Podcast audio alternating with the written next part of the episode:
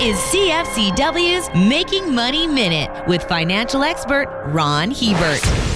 European stocks have some advantages currently that make them worth a second look. The first is their relative value compared to other markets. The average European stock based on earnings is 40% cheaper than American stocks in the S&P 500. The second compelling reason is trade risk. America seems to be going out of its way to aggravate China and start a trade war between the two countries. Europe is more accommodating, which lessens the risk. US markets have enjoyed an incredible run, but they definitely aren't the only game in town.